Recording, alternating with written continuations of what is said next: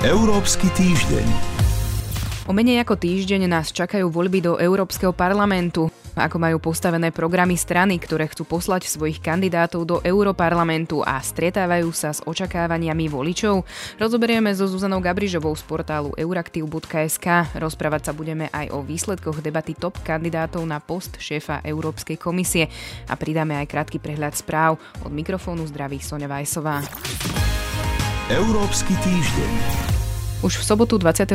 mája si bude Slovensko voliť zástupcov do Európskeho parlamentu. Poučili sa strany z nízkych volebných účastí minulosti a postavili lepšie svoje programy, na čo sa v nich zamerali. Euraktiv pred voľbami pripravil na túto tému štúdiu. Aj na jej výsledky sa pozrieme so Zuzanou Gabrižovou. Vítajte v štúdiu.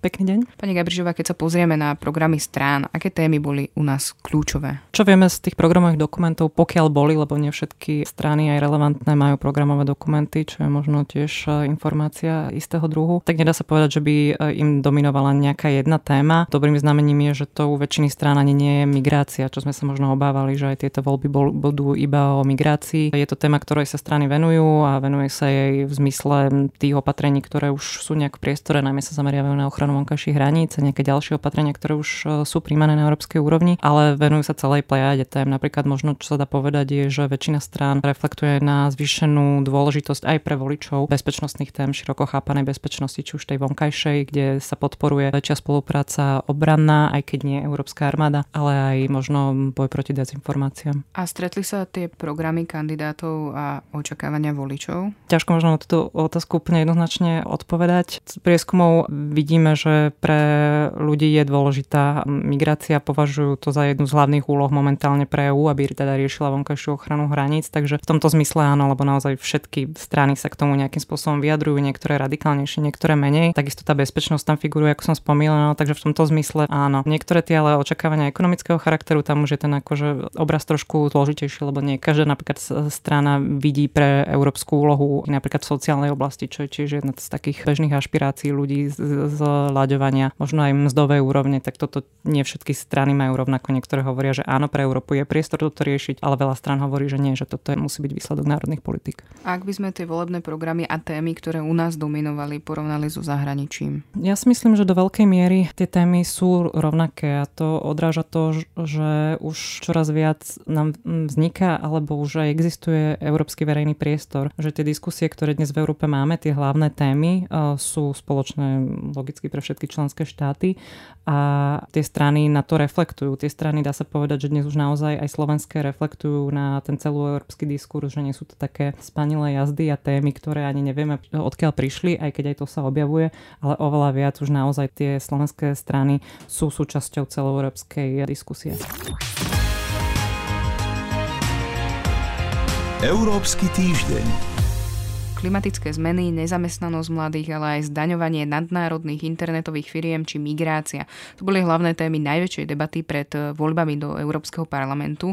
Diskutovali v nej top kandidáti piatich najväčších európskych strán. Jeden z nich sa stane pravdepodobne novým šéfom Európskej komisie a nahradí toho súčasného Žána Klóda Junckera. Mala táto debata víťaza porazených? Neviem, či úplne víťaza a porazených, ani neviem, či až tak o to v, v týchto debatách ide. Skôr naozaj ide o to, že aj tie európske politické rodiny sa pred voľbami nejakým spôsobom pozicionujú, cez ne komunikujú, čo sú ich hlavné témy a hlavné priority, lebo ktokoľvek bude predsedom Európskej komisie budúcej a zďaleka dnes nie je isté, že to bude Manfred Weber, hoci jeho strana pravdepodobne tie európske voľby vyhrá, tak ktokoľvek to bude, bude musieť byť schopný postaviť za seba veľkú väčšinu, širokú väčšinu v Európskom parlamente. To znamená, že tam bude veľmi veľa kompromisov. Hej. Minimálne tie európske politické strany, čo teraz komunikujú, vieme vlastne z istotou povedať, že toto budú témy, aj tie, ktoré ste vymenovali, na ktorých sa ten konsenzus bude tvoriť, respektíve, respektíve lámať. Už ste naznačili to, že nie je ani zďaleka také isté, že Nemec Manfred Weber sa stane šéfom Európskej komisie,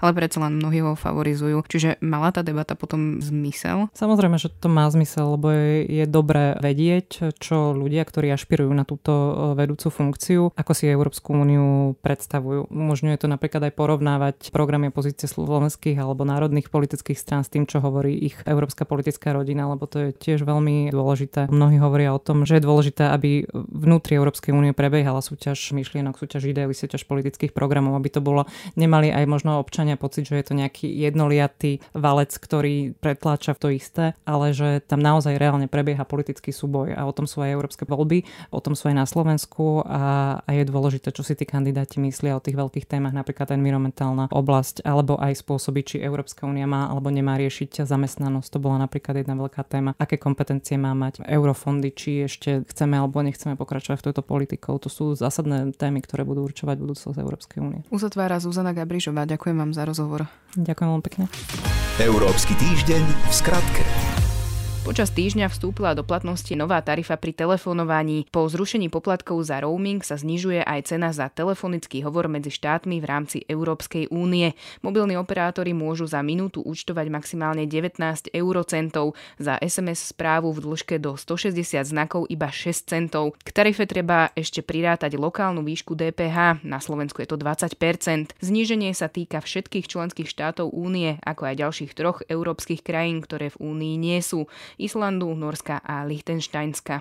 Európska únia bude odoberať viac skvapalneného tzv. bridlicového plynu zo Spojených štátov. Za účasti podpredsedu Európskej komisie Maroša Ševčoviča v americkom štáte Louisiana otvorili nový terminál na skvapalnený plyn. Brusel si od terminálu aj od novej dohody o obchodnej spolupráci sľubuje lacnejší plyn a hlavne vyššiu energetickú bezpečnosť. Nemecká kancelárka Angela Merkelová tento týždeň rozprúdila špekulácie o tom, kde bude pokračovať po skončení svojho mandátu v nemeckej vláde.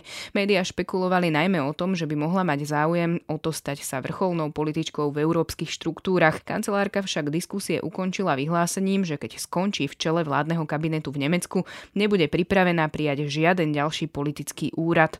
Európska komisia udelila miliardovú pokutu piatim bankám, ktoré v rámci dvoch kartelov manipulovali s kurzami 11 svetových mien eura, britskej libry, japonského jenu, švajčiarského franku, amerického, kanadského, novozélandského a austrálskeho doláru a dánského dánskej, švédskej a norskej koruny. Vyšetrovanie ukázalo, že jednotliví obchodníci zodpovední za forexové obchodovanie s týmito menami si v mene príslušných bank vymieniali citlivé informácie a obchodné plány a občas koordinovali svoje obchodné stratégie prostredníctvom profesionálnych online diskusných miestností. A to bola posledná správa Európskeho týždňa. Za pozornosť ďakujú portál euraktiv.sk. Moderovala Sonja Vajsová.